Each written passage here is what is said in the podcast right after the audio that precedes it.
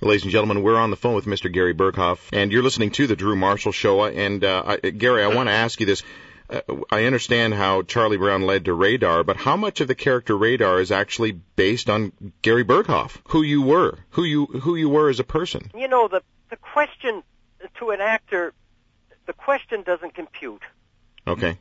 Because um, every actor, every character that an actor plays is drawn from the actor's own well of experience and own well of emotion and own you know well of intellect. It's, it's, it's all you cannot separate if if the actor is doing his job you can't separate the character from the actor or the actor from the character. However that's true with every character that an actor plays not just a single character. Hmm. uh, if i play you know the villain in a piece I have to find the humanity in that villain. Uh, in order for the, he, he may not be sympathetic to the viewer, but he has to be sympathetic to in some to some extent to me in order for me to play him, to flesh him out and play him as a three-dimensional character. So when people ask me how much of me is in radar, I, I always say, well, all of me is in radar. Hmm. But the, but there's a little bit of radar and all of me in every character that I play on the stage or in film or on television. Well, I mean the if that makes sense. Yeah, it does. It makes total sense. I mean, but it, I guess I only came to an understanding later in your career that that the drumming scene I saw you in was I don't know whether one or two, but I remember seeing you drum. This is because Larry Gelbart loved to uh, marry some of the uh, roles that you played in your real life with the characters that he wrote. Hmm. Uh, and he would come to your home, and he, he saw, for instance, that I had a sanctuary for injured animals, uh, uh, wild animals in my backyard. He saw a hundred, you know, seagulls and pelicans and loons uh, in pens in my backyard that I was nurturing to return back into the environment. And within two weeks, he had Radar having a, uh, you know, Radar's uh, little pet village a- animal animal orphanage. Yeah. On the show. Well, you So- were you were known as the Birdman of Malibu. Yeah, that's right. There's a good name to That have. was one. an affectionate name. People couldn't remember my name, so they they said, "Bring him to the Birdman." What Birdman? The Birdman of Malibu. well, look, the musician inside of you. I mean, that came out. You played drums uh, out of high school, I think, in uh, Delavan, Wisconsin. You were with the uh, the Bud Wilbur Orchestra, and That's right. That was a it was a big band, yeah, swing band, yeah. Wow. I that was a great uh, uh, great experience. I was very fortunate to be that last generation and the last of these little local swing bands that were still working. You know, uh, to play with these musicians. Many of them were retirees from Tex Beneke and from uh, Benny Goodman and from you know the great uh, uh, swing bands. well, you you were a decent drummer. I mean, you when did you start the Mardi Gras Celebration Jazz Band?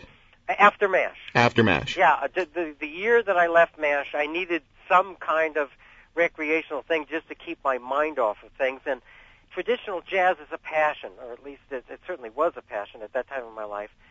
And it was something that I could do in the evenings uh, and still be, you know, a dad to my my kids uh, all day long. And and so um, I formed a, a band with some of the great musicians uh, hanging around Los Angeles. Uh, some of them were from the Tonight Show Orchestra and uh, various other you know, musicians who had played with all the greats. And I was uh, they, they were they were much better musicians than I was, and I played better because I you know formed the band and played with these great Sure, musicians. sure. It was a fun thing. But you know the interesting thing, the negative, the the, the negativity of the of the tabloid press, they had me.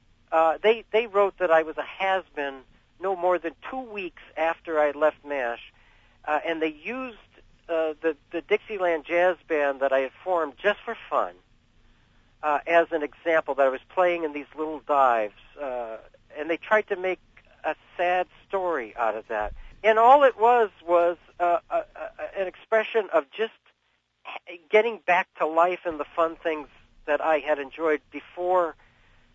You you know, before I was uh, on a national television show, I was just being me, and and they tried to make it into a negative thing. And I was getting letters from fans saying, "Oh, please, Mr. Burghoff, please take heart and you know trust the Lord and and so on and so forth." And of course, I was trusting in the Lord. I I, I had for many years, but especially during that period of time of transition, you know, trusting the Lord was very much uh, involved with just being me and going back to my roots. Yeah, for sure. Well, look, here's a little clip of uh, Gary Burghoff just having fun doing sing, sing, sing.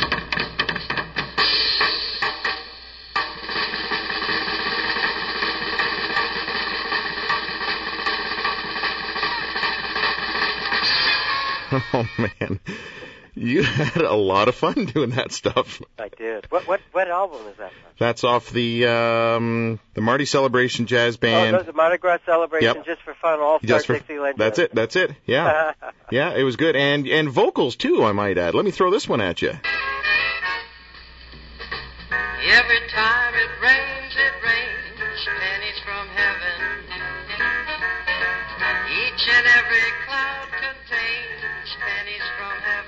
Yeah. I just found two boxes of those albums when I was cleaning out my house up in Connecticut, really. and I think they're the two, the only two boxes in existence. Well, uh, another part of Radar, obviously from the music side or the drum side, was the animals, and and uh, if I understand things right, when you were young, you were you, you bred angelfish. You worked in a in a in a pet shop. But the story that, that got my attention, you'll have to tell me if this is true or not. Apparently, you freed a bunch of ducks from a neighbor's farm. They were geese. They were big, big geese, very large geese. And, and there was a little neighbor, you know, a little uh, family farm. Uh, it was the, the, a family called the Gudots. And every day when I'd walk home from school, I was only about six years old. And, and every day I'd pass their house and I'd see these geese in this dry pen with just a little bowl of water. And my neighbor who lived directly next to me had a goldfish pond. And it just seemed to me that those geese belonged in that goldfish pond rather than on that dry land. So one day I just went in and broke into I broke into the pen and uh, if you can imagine a 6-year-old kid carrying these huge geese, I had them uh, tucked under my arm and it took like 3 trips uh, in order to get them all over to my immediate neighbor's uh, goldfish pond. Oh man, Uh, it, I got into a great deal of trouble. I, I hope you did. That's hilarious. But the geese had a great time. Oh, sure they did. Sure they did. Uh, in the last, uh, uh, Gary, look at the time. It's been an hour. In the last hour, you have mentioned the Lord a couple of times. And, uh, and, and what is, what is that about? I, I just want to, you know, ask you straight up. wh- When was it that you first surrendered your life to God and, and became a follower of Christ? Well, it really was that. Was that period of 1979, nine when I was leaving uh, Mash and and re-examining my life. I was 32. Well, maybe I was 35. I can't remember, but I, it was I was in my early to mid 30s, and you know that's the age when many people just begin to decide to be themselves uh, and to adjust their lives. And my father just passed away during that period. Uh, so I had a divorce, and I had I had my father passing away at the same time. It was very, a very traumatic, and I was a single parent at that same time. It was a very traumatic time. A whole lot of things were coming together. Very, very deep feelings. And my father had said to me very early on when I was in New York struggling, he said, "You know, if you don't know the Bible, you don't have a foundation. You have to have a foundation." And I had told him from an agnostic uh, point of view that the Bible was a very good book, but it wasn't the only book, and you know all the kinds of justifications that people make. Sure. Well, at this period, I realized that he, he may have something because my life was empty to a great extent. I had I had given myself over to the you know to the world uh, rather than to God. So I started examining the Bible and when you're ready, when you become that empty vessel waiting to be filled, uh, the veil gets lifted, and you suddenly understand the words. The words uh, become comprehensive to you. And that's what happened. The Bible before was always an enigma to me. I tried to read it, but I couldn't really understand it. And now I could understand it. It was just like overnight because because as the Lord said, ask and you shall receive, I was asking for the first time. Finally, yeah. And I received the knowledge, and it was just a revelation to me that all of this wisdom and all of this knowledge existed. And then, uh, uh, you know, the, the Bible never left my side. For two years, I studied it uh, virtually every day. And, and then I began to join uh, Bible study groups, all denominations, by the way. Uh, everything from Jewish groups to uh, uh, to Baptist to Catholic to, uh, of course, the Catholics don't do a whole lot of studying of the Bible. They don't have a, a lot of Bible study groups, but but a lot of uh, uh, a lot of uh, uh, churches in Christendom do. Sure. And and I would just uh, join them in my travels around the country. I would join them wherever they existed, and it became uh, really a search, uh, a great uh, adventure uh, for me. And I began to look at the world entirely differently. Uh, it, it, it was an amazing transformation. When would you say your your spiritual life, you know, your walk with Christ, whatever phrase you want to put on it, Well, that's a good phrase. yeah, when would you say it was the most tested? Well, um, I think I think that after I had given myself and then experienced another divorce, which Right. was quite recent, I think that's probably the the time when it was the most tested because you really hope and you think that everything's going to be all right after that, after you give yourself over. And everything isn't perfect. You still have struggles. And the Lord still has lessons to teach. And you're still not, and nor will you ever be, as perfect as Christ.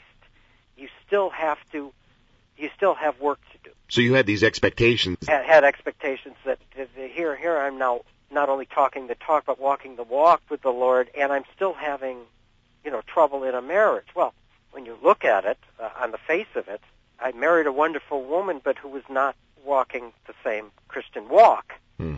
and and uh, and therefore there was a a great communication gap in the marriage. Uh, It wasn't her fault No. and it wasn't really my fault, except that I made the wrong choice. I think. Now, saying that, I have two fabulous children from that marriage.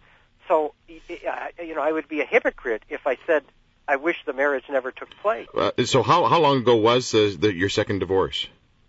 Uh, quite recently, uh, it, it just became final last December. Right. Wow. I'll Dude. tell you something though. It took us 12 years to divorce. We separated in '92. hmm Now here here's the here here's the thing. Now I had a choice. I was on the East Coast and she moved to the West Coast with our two boys because she wanted them enrolled in school out there. She felt she was raised there and she felt there was a better school system. I had a, cho- a, a choice again. Am I going to give up my life? I was living. I'm an East Coaster. You know, I'm a New Englander. Uh, am I going to sacrifice now uh, my desire to go back to my roots, or am I going to be a father to my kids? Right. And my choice was a very easy one. I'm going to be a father to my kids first because that, that, like my walk with the Lord, is who I am. I'm a daddy, and I chose to be a daddy. I wanted to be a daddy. So I moved all the way across the country and moved right down the street from her, and we raised our children together, even though we had our differences and even though we were living under different roofs and were uh, truly separated. Right. Parents who, especially fathers, I think, who don't do that, I think that they're sacrificing something absolutely wonderful. Uh, a divorce is between two people. It's not between the parent and their children, and should never be between the parent and their children. You don't divorce your children. Hmm. And so uh, I know that the Lord hates divorce, but he, he he hates abandonment. I think a lot more. Well, you know, there's there's three things I've always said about divorce. Number one, God never ever desires it. Number number two, though, uh, it's sometimes permissible. And number three, and most importantly, it's it's always forgivable. Praise the Lord. I hope that's the case. I I, I certainly have consternation and and guilt, uh, you know, over the fact that the divorces took place because I think I think that in, in a wider scope they probably shouldn't have, and and would we would have been better off uh, staying together. But that's the way it was, Yeah. and and you can't you cannot change the the world. All you can change is the way you view the world and how you respond to it and how you you live uh, with it, uh, and hopefully walking uh, on the narrow path of righteousness uh, with God. Gary, one of the things I've always had a hard time with, uh, having followed Christ for uh, you know 25 plus years, is is the getting the grace thing. You know, getting the uh, the the the idea or the concept that that yes, you've chosen to have that thought life or you've chosen to do that action, and yet God is still in hot pursuit of you. His His love is so annoying sometimes, and I I just don't. I have a hard time understanding His grace. Yeah, that's that thing of, uh, where Christ says, "For for for for God makes it rain upon the good and the wicked, or the righteous and the wicked." hmm And when you're righteous, uh, you are the recipient recipient of blessings. And when you're wi- wicked, you're the recipient of blessings. Yeah, what is that? Well, it's called unconditional love. It's a hard it's a hard thing to get. Yeah, well, it's a hard thing for human beings to understand. Yeah. It's also, you know, agape love, which is the transference of that unconditional love from God to your fellow man. Hmm. Uh, that's also a hard thing, evidently, for us to understand. But it's a very powerful force, and it is a reality in the universe. Gary, what spiritual uh, disciplines, so to speak, do you have in your life that kind of keeps you, I don't know, spiritually on tap? Well, uh, Christian fellowship, um, and and also uh, the, the the word, the, the word contained in the Bible. Uh, without the word, I, I'm rootless. I, I have no foundation, and I, whenever uh, things seem bleak, I go back to that source. You know, I'm a sourcist. I call myself a sourcist. When I started my wildlife art, the reason why I chose wildlife because that's where the beauty is. And if art is a, is a, is a is a personal expression of the beauty that you see in life, I wanted to go to the source. Well, I do the same thing with spiritual beauty. Uh, I you know I I when I decided that I wanted to cultivate the spiritual side of my life of, of my being, uh, I went to the source, Hmm. um, and that's the that's the Holy Scriptures.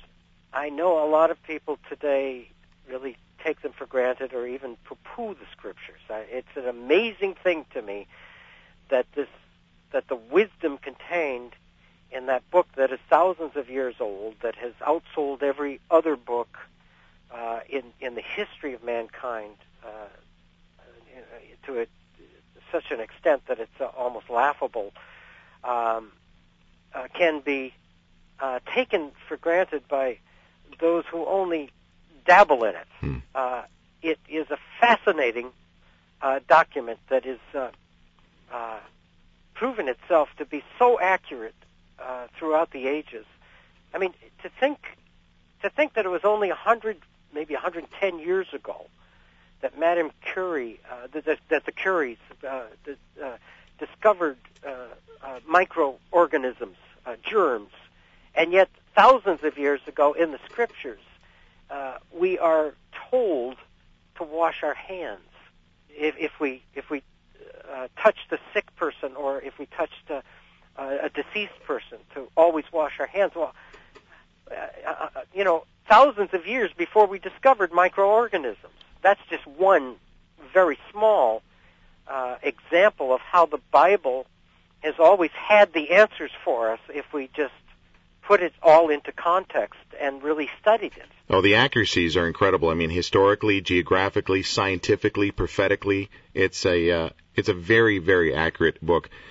You're listening to the Drew Marshall Show. We're on the phone with Mr. Gary Burghoff. We're going to let him go fairly soon, but before we let you go, Gary, um, what's what's you know what's the Lord been teaching you lately? What's what's been on your heart? Well, one of the uh, things that I feel very strongly about is this movement that the, the the historical revisionists who are trying to take God out of the scenario in America. Uh, to me, America is an idea, and that idea was born when Thomas Re- uh, Jefferson, with the with the help of uh, other members of the First Continental Congress, wrote this line: "We find these truths to be self-evident." that all men are created equal, that we are endowed by our Creator with certain inalienable rights. Among these are life, liberty, and the pursuit of happiness. Our Creator inalienable rights, rights that were not given by a king, not given by an elitist who, who was in power, not given by our fellow man, but given by God to us pre-birth, before our birth. Uh, rights that cannot be refuted and rights that cannot be reversed by any government of the world. That idea of America established a bar. Now, let me just give you a scenario. Let, let me try to do this scientifically. Imagine a graph in your in your head, the kind of graph you might see uh, on Wall Street to show the climb uh, or decline of a certain stock. Okay. Mm-hmm. Um, when the bar was written, when the, when, when the Declaration, that first line in the Declaration was written, the revisionists today will say, well, that didn't include African Americans who were enslaved. That didn't include women. That didn't include uh, uh minorities, the Native Americans. But actually it did.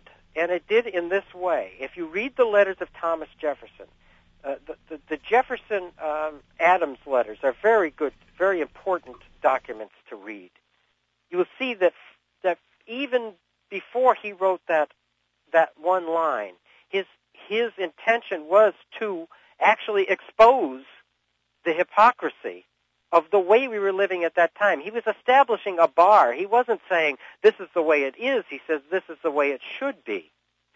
And from that, the very moment that he wrote that idea of America, uh, the graft has been going upward toward that bar. Let me give you examples of that. Sure. The first example that I that I would cite was the Amistad case. Uh, Steven Spielberg did a wonderful movie called the uh, called Amistad. For those who haven't seen it, you must rent it and see it. Brilliant movie. A brilliant movie. This was a, a case where where uh, uh, um, kidnapped Africans were, were were kidnapped illegally from their home in Africa and being they were being brought to uh, uh, America uh, via the Cuban slave market, and they rebelled uh, aboard ship and took over the ship, and they but they ended up in uh, off the coast of America, and it, the case went to the Supreme Court, and the Supreme Court of the United States, which was comprised mostly of Southern slave owners, found the Africans to be innocent, even though they had killed the the uh, the the people on the ship who were bringing them here, and and gave them their freedom. This was in 18, I believe, 1830. That was the first move toward the bar, hmm. which is the idea of America. All men are created equal. Wow. Now you'd go 30 years hence, and you get the Civil War. Uh, Abraham Lincoln's actual philosophy might be considered racist today if you read what he wrote about uh, freeing the slaves. But the Civil War forced the issue. He, he hated slavery, but he didn't want to break up the Union. But once the war started, uh, he wrote the Emancipation Proclamation. That was a giant step upward on that graph mm. that I'm asking you to visualize toward the bar, sure. which is at the top of the graph, the idea of America. Then came uh, World War One, what were we fighting for? By this time, we were a government of the people, for the people, by the people, firmly, firmly engrossed in that idea of America, uh, that God had created us with inalienable rights that cannot be taken taken away by elitists, by uh, any world government, and that's why we were fighting World War One. Then we left a vacuum after World War One. We made some mistakes, and out of this vacuum came Adolf Hitler and the master race. Well, most certainly we fought World War II against that idea of a master race and for the idea of all men are created equal. And when we won that, uh, we we had another giant step upward toward the bar. Then, at the end of World War II, another very interesting thing happened. A guy by the name of Harry Truman who, by the way, had used the word nigger many times in his childhood growing up. He had his prejudices growing up in, in Missouri. Sure. But he integrated the U.S. Armed Forces because he had such a sense of justice. He said, I'm not going to ask American black people to fight for this country and not give them the same rights in the military. That was another uh, uh, Big step on the graph. step on the graph. Yeah.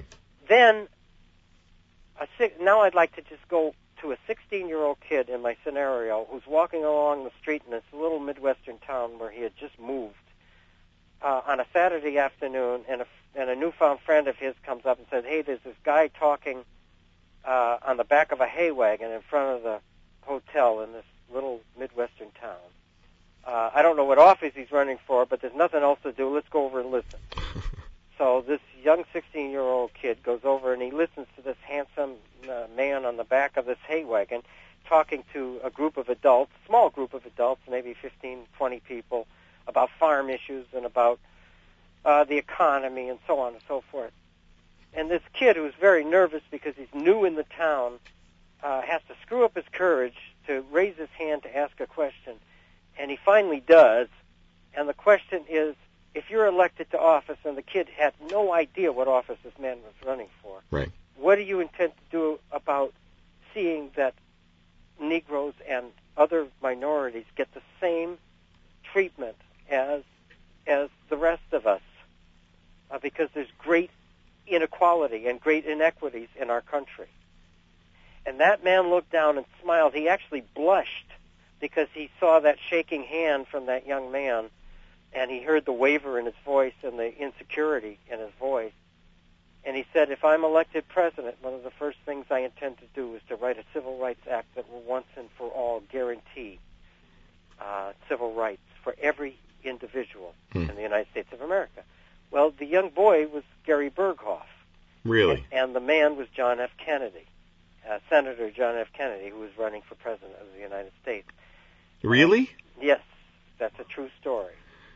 And I often wondered if, when he was writing that that civil rights bill, which was 300 years overdue after all, and people had uh, American presidents, uh, FDR being one of them, had uh, foregone, you know, writing a civil rights bill because of other political considerations, and uh, it was a very difficult thing to do because it caused so much social, uh, you know, trouble at the time.